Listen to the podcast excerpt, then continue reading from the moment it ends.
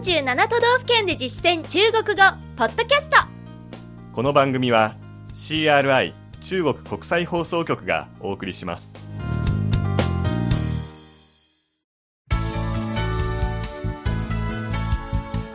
大家好、皆さんこんばんは。よんじゅうなな都道府県で実践中国語だいひゃくさんかです。ご案内は私、張井寛と梅田健です。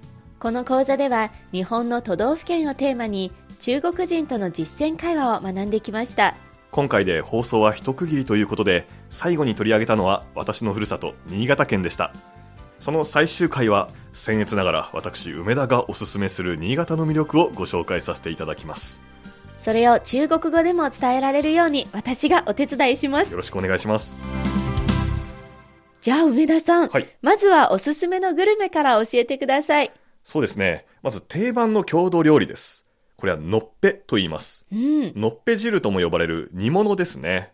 で、欠かせない具材は里芋、それから人参、ごぼう、しいたけ、銀杏、鶏肉、あと家によってイクラなど。変わっているのはそれを小さく切るんですね。味は薄い醤油味の出汁なんですね。なるほど、はい。じゃあ見てみましょう。なんか根っこ類のお野菜が多いように感じましたね。まあ、そうですね、はい、根菜ですね、はい。まずは必ず入っている里芋です。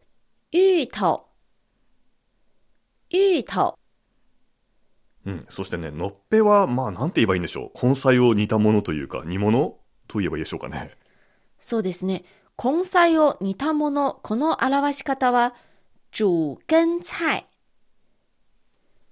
煮根菜になりますが、これが煮物の一種ですよ。炖菜、炖菜と表した方がいいかもしれません。はい。ちなみにこれね、温かいままはもちろん冷やして食べることもあるんですよ。え、そうなんですね。中国の方はびっくりするかもしれませんね。はい。もう一つ食べ物でおすすめがあります。ポッポ焼きです。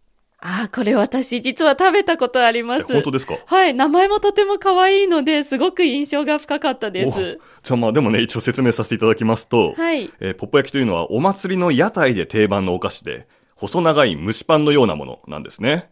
いっぽんのサイズがだいたいじゅうごセンチの物差しぐらいの大きさで、それをきゅうほんとかさんじゅっぽんとかまとめて売ってくれるんです。で、素朴な黒糖の味ですね、うん、あの黒い蒸しパンなので黒糖が入ってて、その味と香りがたまらなくて、こう新潟のお祭りではいつもその屋台に行列ができてるんですね。ああ、これは本当にですね、私たち中国人に合っている日本のお菓子かもしれません、うん、あ、そうですか。はい、甘みがとても優しくて、うん、もうこういったような上品の大人のお菓子っていうような感じですね。面白いですね。じゃあぜひね、うん、中国の方にも進めていきたいなって思いますけれども、はい、でもちなみにこのポッポってどういう意味なんですか？はい、いくつか説があるんですけれども、はい、一つはその蒸気が上がる様子、その屋台の様子が蒸気機関車、まあ、汽車ポッポですね、うんうん、に似ていたからだと言われてますね。で、まあ、地域によってはポッポ焼きではなく蒸気パンとも呼ばれています。なるほど。では中国語を見てみましょう。このポッポという擬音、中国語ではこの発音ではないですので、うん、直訳にすると伝わらないかもしれません。ちょっと変になっちゃうんですね、はいはい、なので細長い蒸しパン、これを直接伝えた方がいいと思います。なるほど。長条蒸面包、長条蒸面包。じゃあ黒糖ってどう説明すればいいでしょう？黒いお砂糖、うん、中国語では口紅の紅に糖、砂糖という意味の文字を付け加えます。合わせて紅糖、紅糖、赤い砂糖になるんですね。はい。では次はおすすめの観光を教えてください。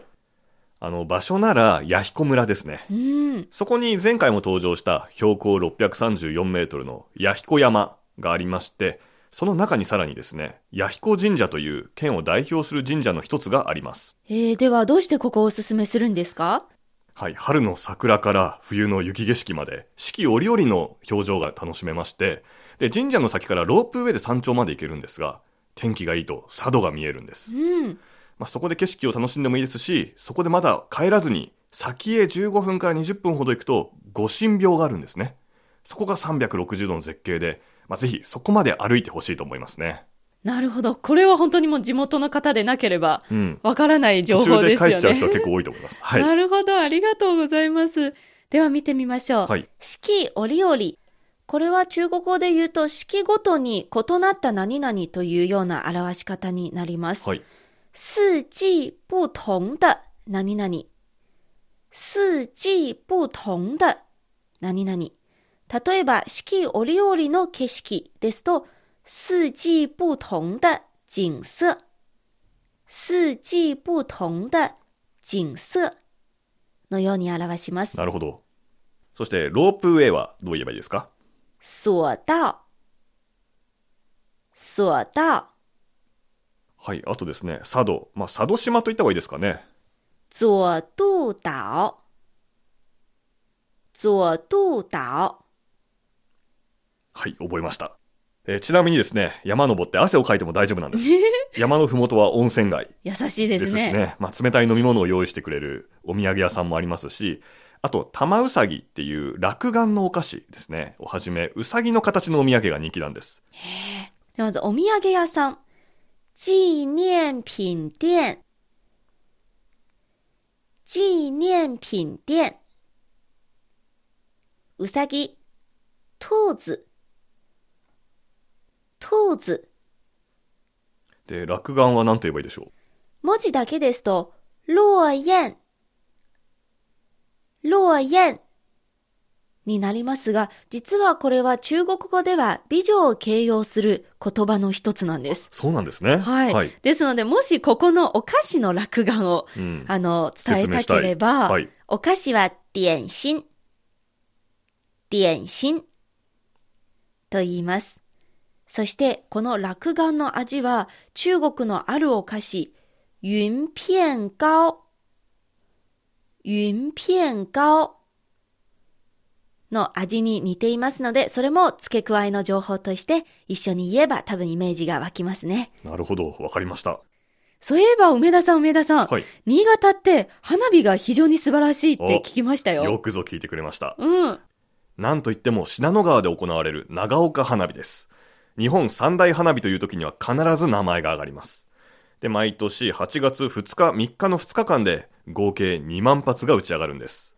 特に災害からの復興を願うフェニックスという花火が視界に入りきらないほどの大迫力です。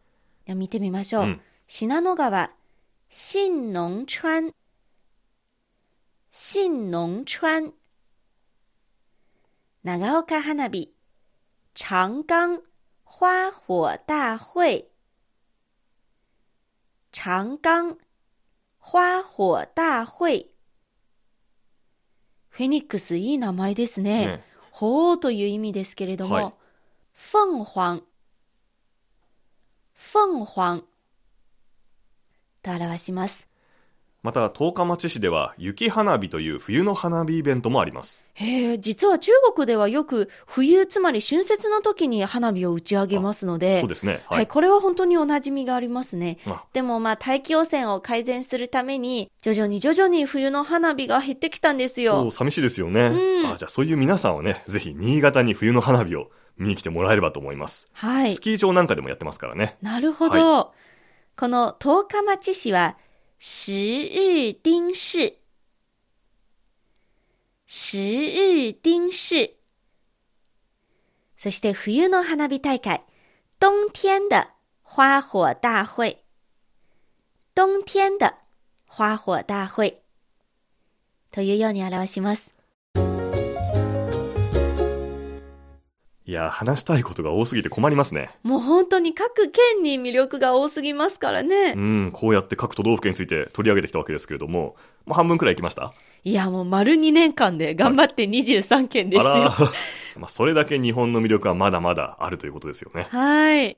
まあ、今回でこの講座は一旦おしまいになりますが、またいつかにじゅうよんけんめから皆さんと再会できることを期待しています。はい。その日まで シーアールアイ 公式サイトやポッドキャストで配信中のバックナンバーをお聞きになって、しっかり復習しておいてくださいね。公式サイトにはテキスト本文や単語、それに地元人が語るふるさとの魅力の出演者の写真も掲載しています。来週からは日本で実践中国語の再放送が始まります。引き続き シーアールアイ のラジオ放送もお楽しみください。ここまでのご案内は私、張一貫と梅田健でした。それでは皆さん、これからも学習進歩加油！